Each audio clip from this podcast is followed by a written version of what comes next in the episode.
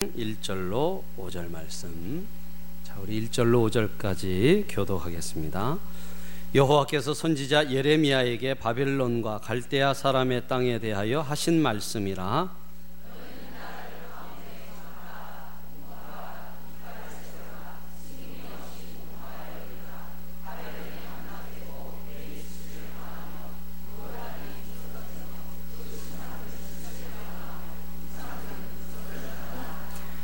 이는 한 나라가 북쪽에서 나와서 그를 쳐서 그 땅으로 황폐하게 하여 그 가운데 사는 자가 없게 할 것임이라 사람이나 짐승이 다 도망할 것임이니라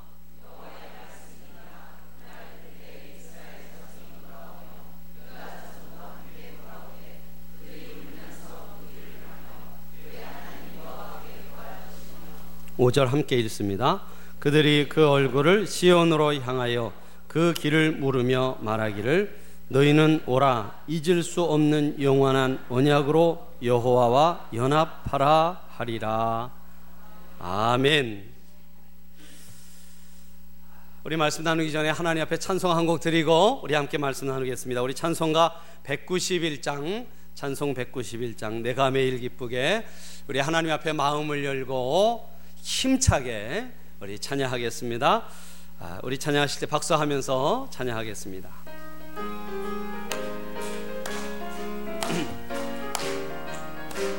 내가 매일 기쁘게 내가 매일 기쁘게 순례 얘기를 행함은 주의 팔이 나를 안노함이요. 내가 주의 큰 복을 받는 참된 비결은 주의 영이 함께함이라. 성령이 계시네 할렐루야 함께 하시네. 좁은 길을 걸으며 밤낮 기뻐하는 주의 영이 함께 하 전의 죄에 빠져서 전의 죄에 빠져서 평안함이 없을 때 예수 십자가의 공로 힘입어 그 발 아래 엎드려 참된 평화 얻음은 주의 영이 함께함. 성령이 계시네 성령이 계시네. 할렐루야 함께 하시네. 좁은 길을 걸으며 밤낮 기뻐하는 것. 주의 영이 함께함이 나와 동행하시고 동행하시고 모든 염려하시니 나는 숲의 새와 같이 기쁘다. 내가 기쁜 마음으로 주의 뜻을 행함은 주의 영이 함께함이라 성령이 계시네. 할렐루야 함께하시네. 좁은 길을 걸으며 밤낮 기뻐하는 것 주의 영이 함께함이라. 세상 모든 욕망과 나의 모든 정욕은 십자가에 이미 못을 박았네 어두운 밤이 지나고 무거운 짐 벗으니 주의 영이 함께하 아멘 성령이 계시네. 할렐루야 함께 하시네. 좁은 길을 걸으며 밤낮 기뻐하는 것 주의 영이 한번 더 성령이 계시네. 성령이 계시네 할렐루야 함께 하시네. 좁은 길을 걸으며 밤낮 기뻐하는 것 주의 영이 함께 함이라. 할렐루야. 우리 하나님 이 시간 우리와 함께 하시는 줄로 믿습니다. 우리 주님과 동행하시고 우리 주님 은혜 가운데 승리하시는 우리 모든 성도들 되시기를 주님의 이름으로 축복합니다 우리가 우리 이 시간 함께 읽은 말씀 가지고 다시 흘리는 눈물이라는 제목으로 우리 잠시 말씀의 은혜를 나누겠습니다. 여러분 제가 9월 마지막 주에 음, 주일 예배 설교의 제목이 복 있는 멍에였어요. 복 있는 멍에. 혹시 기억하십니까? 예. 아, 그걸 여태 기억하고 계시. 예. 복 있는 멍에란 제목으로 설교 말씀드렸는데요. 유다 백성들이 바벨론에 멸망할 위기였습니다. 그때 이 예레미야 선지자를 통해서 하나님께서 너희들 다 잡혀갈 거다. 그러나 용기를 내고 힘을 내고 잘 버텨라. 예. 일상에 여러 가지 멍해들이 있고 우리가 생각하는 것처럼 장밋빛 미래가 항상 펼쳐지지는 않지만 그러나 믿음으로 잘 버텨라. 그러면 언젠가 승리하리라 하는 그런 말씀이었는데 실상 유다 백성들은 이 예레미야 선지자의 예, 예언보다는 이 거짓 선지자였던 하나냐라는 예, 하나냐라는 선지자의 이야기를 들었어요. 하나냐는 어떤 이야기를 예언했습니까? 하나님께서 바벨론의 멍에를 꺾으시고 2년 안에 잡혀간 포로들과 빼앗긴 은금 기명을 되찾을 것이다. 그렇게 예언했습니다. 하나님의 예언과는 전혀 다른 예언이었죠. 그런데 모든 백성들은 이 하나냐의 예언에 열광했습니다. 열광했고 그 예언이 이루어지길 간절히 바랬어요. 실상 이 예레미야도 예레미야도 하나냐의 거짓 예언이지만 정말 우리 조국이 그렇게 됐으면 좋겠다 하는 그런 심령을 가지고 있었습니다. 그러나 현실은 그들이 바라는 대로 여러분 진행되지 않았죠. 그렇죠? 포로가 돌아오고 빼앗겼던 보물을 되찾기는커녕 이 바벨론 군대가 그나마 남아있던 예루살렘을 완전히 어, 멸망시켜 버렸습니다. 성과 성전은 다 무너져 폐허가 되고요. 수많은 사람들이 포로로 끌려갔어요. 여러분 우리의 현실도 그와 같을 때가 많다는 생각이 듭니다. 냉혹한 현실은 기대하는 것처럼 호전되기는커녕 악화되는 일이 참 많이 있습니다. 멍해가 꺾이기를 간절히 원하지만 눈물로 멍해를 매지 않으면 안 될 때가 많습니다. 네. 여러분 아마도 우리가 그런 안타까운 현실 이 멍해의 무게 때문에 눈물 짓는 세월들이 참 많다는 생각이 들어요. 저는 오늘 아, 그 힘든 멍해를 질 때의 눈물이 아닌 또 다른 눈물, 다시 흘리는 눈물에 대해서 어, 이야기하고자 합니다. 오늘 말씀드리는 눈물은요, 그때 멍해를 지는 힘든 멍해를 지고 갈 때의 그 눈물과는 다릅니다. 오늘 본문 4절 어, 중간을 보면 4절 중간을 보면 이런 말이 있어요. 그때 이스라엘 자손이 돌아오며 어, 유다 자손도 함께 돌아오되 그들이 울면서 그 길을 가며라고 되어 있습니다. 울면서 그 길을 가며. 근데 여러분 이 눈물은 좌절의 눈물이 아니에요. 슬픔의 눈물이 아닙니다. 멍해를 매는 고통에서 비롯된 눈물이 아니에요. 이 눈물은 믿을 수 없는 일이 일어난 것에 대한 감격의 눈물이에요. 어떤 분이 1945년 1945년 8월 15일 새벽에 꿈을 꾸었습니다. 꿈에 보니까요. 이미 빛을 잃은 거대한 태양이 서쪽 바다로 가라앉고 있었대요. 꿈속에서. 꿈속에서. 그리고 자신은 넓은 들에서 소의 연장을 메운 채 이제 막 밭을 갈기 시작하고 있었습니다. 밭이 매우 넓었어요. 그는 넓은 밭을 빨리 다 갈고 씨를 뿌려야겠다고 생각했습니다. 그러다가 잠이 깼어요. 아침이 되었을 때 아버지께 꿈 이야기를 했더니 아버지께서도 태양에 대한 꿈을 꾼 적이 있다고 하셨습니다. 내 나이 무렵에 꿈에 보니 작은 태양들이 무수히 이 동쪽에서 떠올라 온 땅에 가득 차더라. 그리고 얼마 안 되어 일장기가 예, 우리나라 방방곡곡에 달리지 않았겠니? 일본의 침략이 시작, 시작되었을 때였거든. 예. 그러니까 여러분 일본이 우리나라를 침략해서 우리나라 주권을 빼앗고 우리를 식민지로 삼았을 때 아, 미리 꿈으로 어, 꿨다는 것이죠. 그날 아침 아버지는 평양에 다녀오라고 심부름을 시키셨습니다. 조반을 먹은 뒤 20리길을 걸어 평양까지 갔습니다. 생각보다 그리 더운 날은 아니었다고 합니다. 누이 동생 집에 들렀다가 전차를 타고 평양 중심지를 지나고 있을 때였습니다. 갑자기 전차가 멎었습니다. 거리에서는 일본 국가가 흘러나오고 있었고 천황의 중대 발표가 있다고 했습니다. 그는 전차에서 내려 방송을 들었습니다. 그 내용은 일본이 항복을 하고 전쟁은 끝날 것이라는 것이었습니다. 사람들은 모두 귀를 의심했다고 합니다. 불과 얼마 전까지만 해도 일본이 승리하고 있고 대동아 공영권이 이루어진다고 했기 때문이었습니다. 그는 전에 자신이 다니던 숭실학교로 이어진 국도를 따라 돌아왔다고 합니다. 돌아오는 길에 누가 먼저였는지 알 수 없지만 사람들의 입에선 대한독립 만세의 함성이 터져 나왔고 사람들은 서로 끌어안고 눈물을 흘렸다고 합니다. 여러분 이야기 한 토막이었는데요. 이 이야기는 연세대학교 명예교수이신 김형석 교수께서 나의 인생 나의 신앙이란 책에서 쓰신 해방의 감격에 대한 이야기예요. 8.15 광복은 우리 민족에게는 정말 믿어지지 않는 소식이었을 것입니다. 여러분 일본이 무너질 줄 누가 상상이나 했겠습니까? 그렇죠? 그리고 일본이 자꾸 거짓된 방송을 보내서 전쟁이 지고 있었는데도 지는 줄을 몰랐어요. 일본이 이기는 줄 알았죠. 이때의 눈물은 어떤 눈물이었겠습니까, 여러분?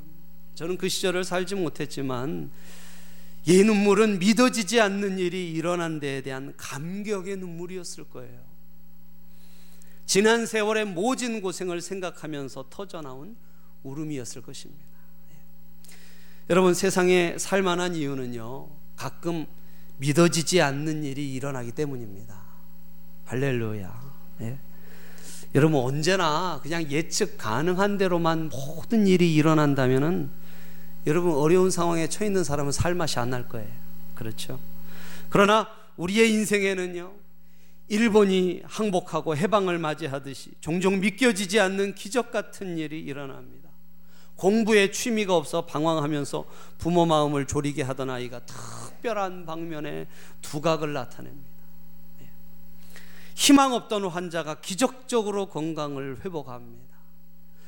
하나님께서는 상상도 못할 일을 이루시는 분이십니다. 하나님께서는 유다 백성들이 상상도 못할 일을 이루셨어요. 그것은 바벨론 포로로 끌려간 백성들로 하여금 꿈에도 잊지 못하던 고국 땅 예루살렘으로 돌아가게 하신 일이었습니다.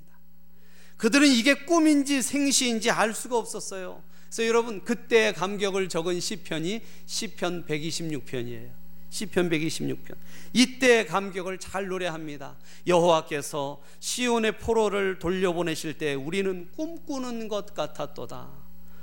그때에 우리 입에는 웃음이 가득하고 우리 혀에는 찬양이 찼었도다. 그때 문나라 가운데서 말하기를 여호와께서 그들을 위하여 큰 일을 행하셨다 하였도다. 여호와께서 우리를 위하여 큰 일을 행하셨으니 우리는 기쁘도다. 여호와여 우리의 포로를 남방 시내들 같이 돌려 보내소서. 할렐루야. 어느 날 여러분 페르시아의 고레스 왕이 유대 백성들을 향해 유다 백성들을 향해 고향으로의 귀환을 허락하는 조서를 발표했어요. 그게 에스라서 1장 1절 이하의 말씀입니다. 잠시 읽어드리면 바사왕 고레스 원년의 여호와께서 예레미야의 입을 통하여 하신 말씀을 이루게 하시려고 예레미야의 입술을 통해서 말씀하신 것이 이루어집니다.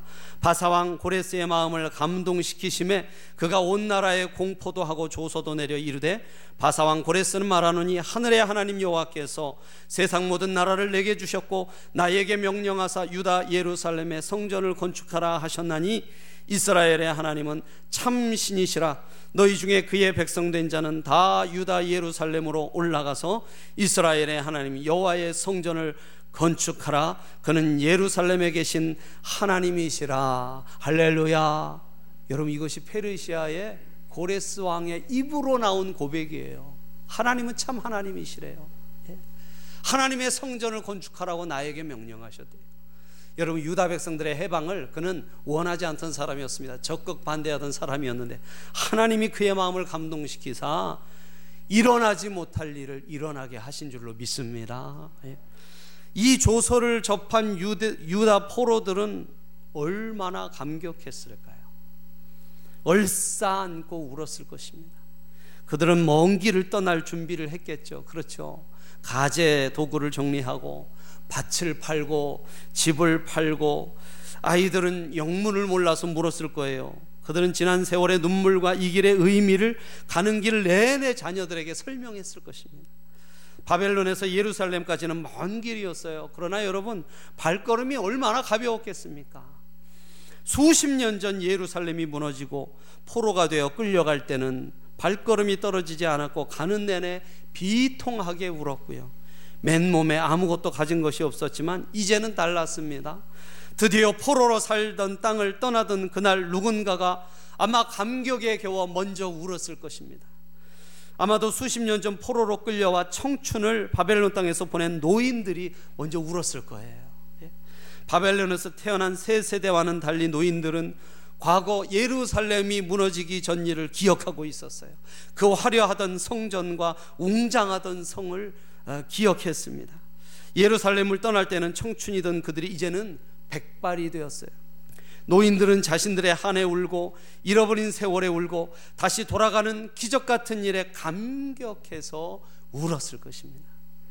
여러분 눈물은 곧 옆 사람에게로 옮겨져서 늙은 부모님의 가슴에 한을 알고 있던 자녀들이 함께 울고 부모의 울음소리에 어린 것들도 영문도 모른 채 울었을 것입니다.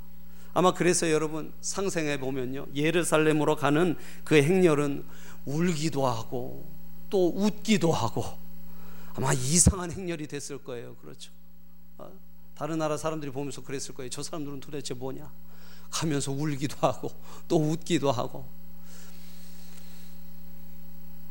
사랑하는 성도 여러분, 저는 이 유다 백성의 눈에서 다시 흘러내린 이 눈물이 우리에게도 있기를 축복합니다. 지금까지 상실 때문에 상실함 때문에 울었다면 이제는 되찾음에 감격하여 울기를 축복합니다. 지금까지 절망 때문에 울었다면 이제는 소망으로 울기를 원합니다. 지금까지 자유를 잃고 울었다면 이제는 다시 얻은 자유로 인해 울기를 원합니다. 지금 때문에 지금까지 무거운 인생의 멍해 때문에 울었다면 이제는 그 멍에를 벗게 된 감격으로 울 수 있기를 축복합니다. 저는 우리 찬양교회 모든 성도님들이요 하나님의 은혜 때문에 너무 감사해서 울기를 바랍니다. 할렐루야. 제가 이번 두 주간의 특별 새벽 기도회를 보니까 참 울면서 기도하는 성도들도 계시더라고요. 여러 가지 문제로 어려움으로 마음의 고통으로 그러나 여러분 이제는 우리가 그 기도의 응답 가운데 우리가 상상도 못할 일들로 인하여 울게 되기를 기원합니다. 기원합니다. 예. 하나님께서는 유다 백성들을 돌려보내기 위해 무슨 일을 하셨을까요? 하나님께서는 바벨론을 무너뜨리셨어요, 여러분. 예. 유다가 바벨론에 망했는데 하나님은 그 바벨론을 무너뜨려 버리셨어요. 사실 바벨론이 무너진다는 것은 아무도 기대할 수 없고 상상할 수 없는 일이었습니다. 예, 여러분 그 시대의 바벨론은요 지금의 미국보다도 더 강력한 나라였어요. 대적할 적이 없었습니다. 너무나 강력한 나라였어요. 이 바벨론의 왕이었던 느부갓네살 여러분 이 이름 들어보셨죠? 예, 느부갓네살은 기원전 605년에서 562년에 걸쳐 43년 동안 재위했었습니다. 그는 주변 나라를 모두 다 점령했어요. 모두 다 점령했습니다. 그는 엄청난 건축 사업을 일으켰습니다. 그 중 하나가요. 세계 7대 불가사의라고 하나는 아, 불가사의 중 하나로 꼽히는 공중정원이에요. 들어보셨나요? 예. 그런 게 있습니다.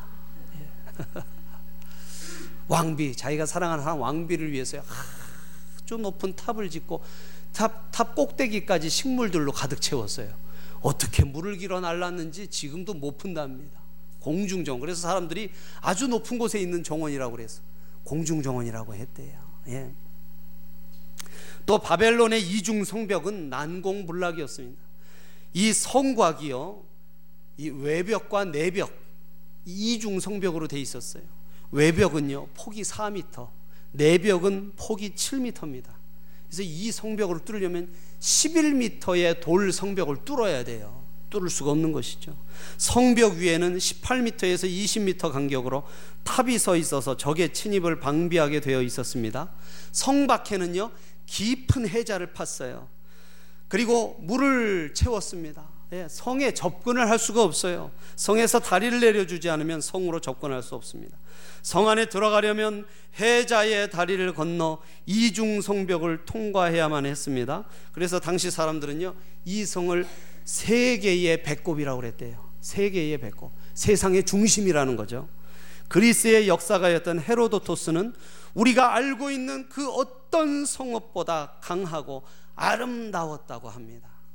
여러분 그리고 이 바벨론은요 얼마나 예술적인 가치가 있냐면요 이 대문과 정문 정문에 있는 성곽을 파란색 코발트 페인트로 칠했대요. 네. 그 금을 입히고 그래서 아침이 되면 성문이 번쩍번쩍 번쩍 빛났대요. 예? 너무나 웅장하고 화려한 성읍이었어요. 그러나 하나님께서는 이 강력한 바벨론을 무너뜨리셨습니다. 여러분 2절을 보세요. 2절을 우리 함께 한번 읽어보겠습니다. 2절 2절 시작 너희는 나라들 가운데 전파하라 공포하라 깃발을 세우라 숨김없이 공포하여 이르라 바벨론이 함락되고 벨이 수치를 당하며 무로닥이 부스러지며 그 신상들은 수치를 당하며 우상들은 부스러진다 하라. 여러분 영원할 것처럼 보이던 바벨론의 멸망에 세상이 놀랐지만 하나님께는 놀라운 일이 아니었어요. 여러분 3절에 보시면 3절 다시 읽어 보겠습니다. 3절 시작. 이는 한 나라가 북쪽에서 나와서 그를 쳐서 그 땅으로 황폐하게 하여 그 가운데 사는 자가 없게 할 것임이라 사람이나 짐승이 다 도망할 것임이라. 북쪽에서 오는 나라는 어떤 나라였습니까? 바로 페르시아였어요. 페르시아. 성경에는 바사라고 되어 있습니다. 예. 메디아, 메데라는 나라와 이 페르시아라고 하는 바사가 함께 바벨론을 무너뜨려 버렸어요. 그 당시는 도저히 상상할 수 없는 일이 일어난 것입니다. 여러분, 그 누구도 무너뜨릴 수 없을 것 같은 강적을 무너뜨리는 일은요, 하나님께 익숙한 일이에요. 하나님께서는요, 이스라엘 앞에서 여리고성을 무너뜨리신 줄로 믿습니다. 또 여러분, 하나님께서는 다윗 앞에서 골리앗이 쓰러지게 하셨어요. 이스라엘과 모세 앞에서 홍해를 가르기도 하셨습니다. 저는 하나님께서 우리의 인생과 가정과 일터를 위협하고 울게 만드는 모든 세상의 악한 적들과 악한 영들을 무너뜨리실 줄로 믿습니다. 할렐루야. 여러분 믿으시면 크게 아멘 하시기 바랍니다. 우리 가정은 이제 행복할 수 없다는 좌절을 무너뜨리실 줄로 믿습니다. 우리 자녀에게 희망은 없다는 절망감을 무너뜨리실 줄로 믿습니다. 우리 사회와 나라와 민족의 미래가 없다고 하는 절망감을 무너뜨리실 줄로 믿습니다. 예, 그렇습니다. 오늘날 교회가 부흥하기 어렵다고 생각하는 선입견과 좌절감들도 무너뜨리실 줄로 믿습니다. 할렐루야. 여러분 하나님을 바라보시기를 바랍니다. 두 주간의 새벽 기도회를 통해서 우리가 깨달은 하나의 진리가 있다면 우리의 인생이 하나님을 바라보고 살아야 한다는 거예요. 할렐루야. 하나님께서 이루실 큰 일을 사모하시기를 바랍니다.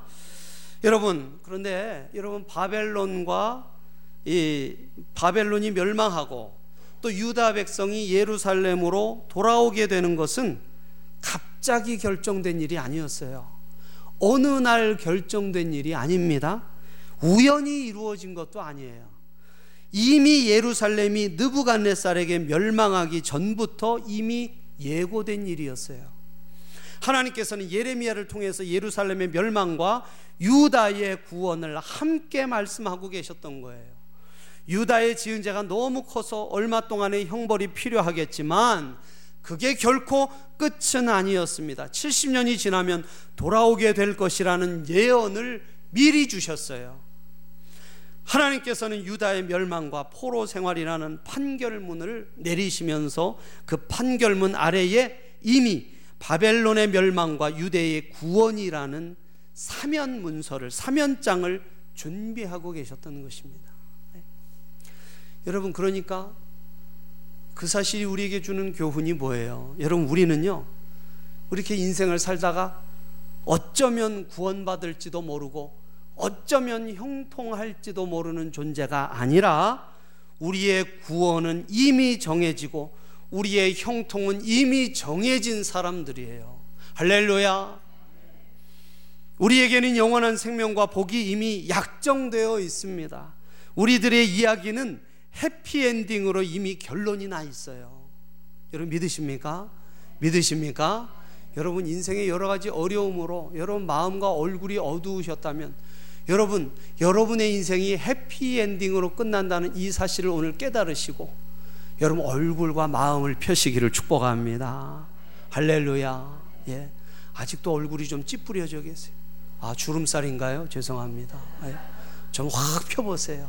할렐루야. 예. 하나님 우리 편이세요.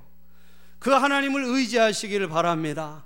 하나님께서 우리를 다시 기쁨의 눈물로 울리실 그날을 여러분 기대합니다. 예. 자, 그렇다면 여러분 이제 우리는 어떻게 살아야 될까요?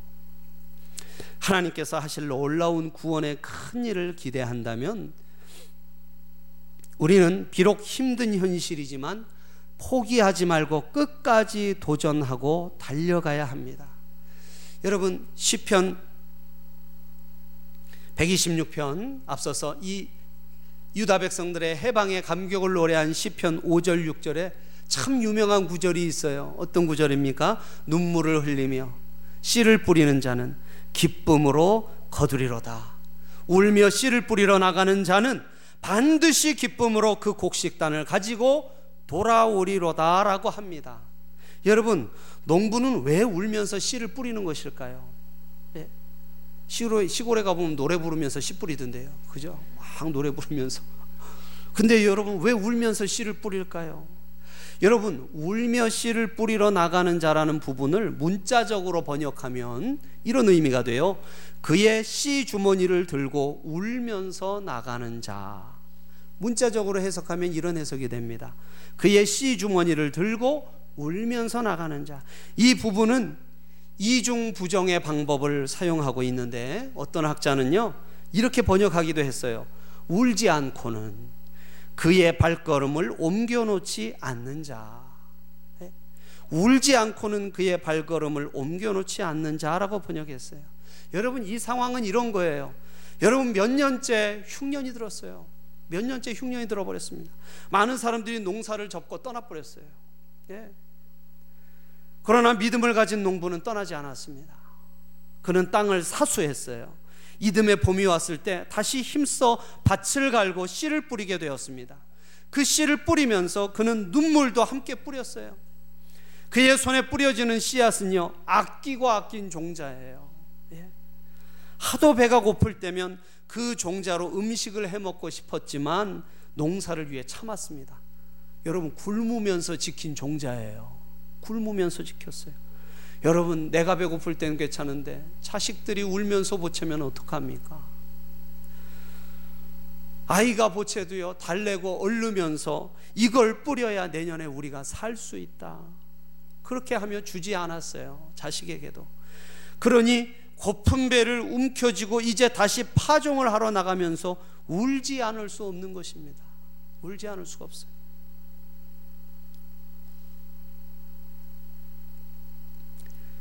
여러분 결과는 무엇입니까? 그가 뿌린 씨앗과 그 씨앗 위에 떨어진 뜨거운 눈물 위에 하나님께서 비를 내리셨어요.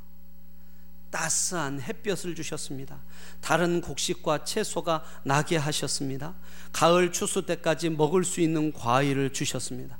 그들은 눈물로 씨를 뿌렸기에 이제 기쁨으로 단을 거두게 된 것입니다. 무슨 의미일까요?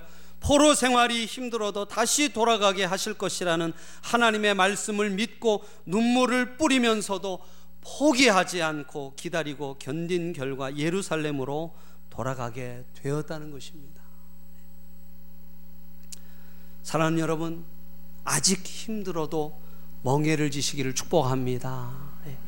멍해를 지고 힘들어도 삶에 도전하십시오. 계속 공부하고 계속 출근하고 일을 놓지 마시고 계속 달려가세요. 때가 되면 추수할 때가 옵니다. 예.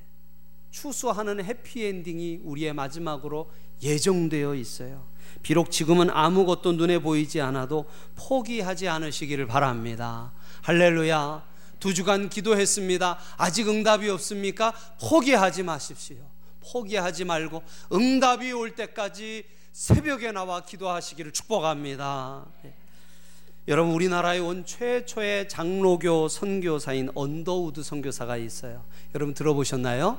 언더우드. 예, 이게 옷 상표가 아니라 우리 선교사님 이름이에요. 근데 조선에 와서 힘들 때 이렇게 기도했어요. 그의 기도문 한 토막을 읽어드리겠습니다. 주님, 메마르고 가난한 땅, 나무 한 그루 시원하게 자라오르지 못하고 있는 땅에 저희들을 옮겨와 심으셨습니다. 그 넓고 넓은 태평양을 어떻게 건너왔는지 그 사실이 기적입니다. 주께서 붙잡아 뚝 떨어뜨려 놓으신 듯한 이곳 지금은 아무것도 보이지 않습니다. 보이는 것은 고집스럽게 얼룩진 어둠뿐입니다. 어둠과 가난과 인습에 묶여 있는 조선 사람뿐입니다. 그들은 왜 묶여 있는지도 모르고 묶여 있는 것이 고통이라는 것도 모르고 있습니다. 고통을 고통인 줄 모르는 자에게 고통을 벗겨주겠다고 하면 의심부터 하고 화부터 냅니다. 조선 남자들의 속셈이 보이지 않습니다. 이 나라 조정의 내심도 보이질 않습니다. 장옷을 쓰고 다니거나 가마를 타고 다니는 여자들을 영영 볼 기회가 없으면 어찌하나 하는 생각도 듭니다. 조선의 마음이 보이지 않습니다.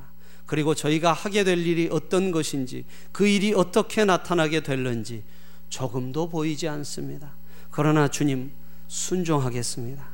지금은 우리가 황무지 위에 맨손으로 서 있는 것 같으며 지금은 우리가 서양 귀신 양귀자라고 손가락질 받고 있사오나 저들이 우리의 영혼과 하나인 것을 깨닫고 하늘나라의 한 백성 한 자녀임을 알고 눈물로 기뻐하는 날이 있음을 믿습니다. 이곳이 머지않아 은총의 땅이 되리라는 것을 믿습니다. 주여 오직 제 믿음을 붙잡아 주소서. 할렐루야. 여러분 언더우드 선교사의 기도와 믿음대로 된 줄로 믿습니다. 장로 교단이 우리나라 최고 교단이 됐어요. 그렇죠. 제일 많은 교단이 됐어요.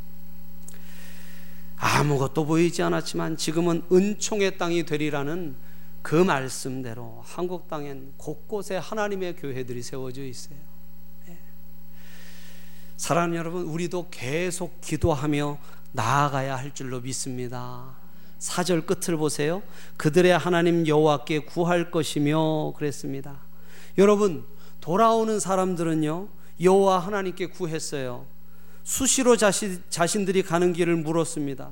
그들 중 노인들은 아직 어리거나 젊을 때 나라가 멸망한 슬픔으로 인해 포로로 끌려가면서도 길을 보아둘 겨를이 없었어요. 여러분 그렇지 않았겠습니까? 끌려가는데 무슨 길을 봐뒀겠어요? 바벨론에서 태어난 젊은이들은 예루살렘으로 가는 길이 처음이었기 때문에 길을 아는 자가 아무도 없었습니다. 전혀 익숙한 길이 아니었어요. 그들 모두는 하나님께 구하지 않을 수 없었어요. 여러분, 바벨론에서 예루살렘까지 무사히 간 것도 기적인 줄로 믿습니다. 예. 기도는요, 여러분, 포로로 끌려가는 사람에게만 필요한 게 아닙니다. 기도는요, 용서받고 구원받아 돌아오는 사람에게도 필요합니다. 기도는 실패하고 좌절한 사람만이 할 일이 아니에요. 기도는 성공하고 잘 되는 사람에게도 똑같이 필요합니다. 기도는 위축되는 위축되어 있는 기도의 교회의 성도들에게만 필요한 게 아니고 부흥하고 성장하는 교회의 성도들에게도 필요합니다. 기도는 모두에게 필요해요. 여러분 이 가을에 더욱 엎드리시기를 기원합니다. 성도의 모든 것은요 기도에서 시작되고 기도에서 열매를 맺어요. 기도는요, 모든 사람에게 필요해요. 여러분, 두 주간 기도하고 나니까요, 여러 성도님들이 기도 응답 받았다고 저에게 직접 이야기로 또 문자로 카카오톡으로 보내오세요. 얼마나 감동이 되는지 모르겠어요. 예. 우리 그, 어, 어, 감동적인 그런 간증의 이야기들 앞으로 우리가 많이 예배와 또 기도회를 통해서 나눌 수 있기를 축복합니다. 축복합니다. 여러분 지금 보이지 않는다고 여러분 포기하지 마시고 주님의 못자국 난 손을 만지시고 여러분 일어나시기를 축복합니다. 일어나셔서 아, 여러분 아, 두 주간의 특별 새벽 기도회를 통해 우리의 주신 은혜를 따라 계속해서 계속해서 기도하시면서 하나님이 주시는 추수의 날, 기쁨의 날, 다시 흘리는 기쁨의 눈물을 흘리는 저와 여러분 되어질 수 있기를 예수님의 이름으로 축복합니다. 축복합니다. 기도하겠습니다. 우리 시간 말씀 생각하면서 함께 기도하기를 원합니다. 하나님, 하나님, 주님을 바라봅니다.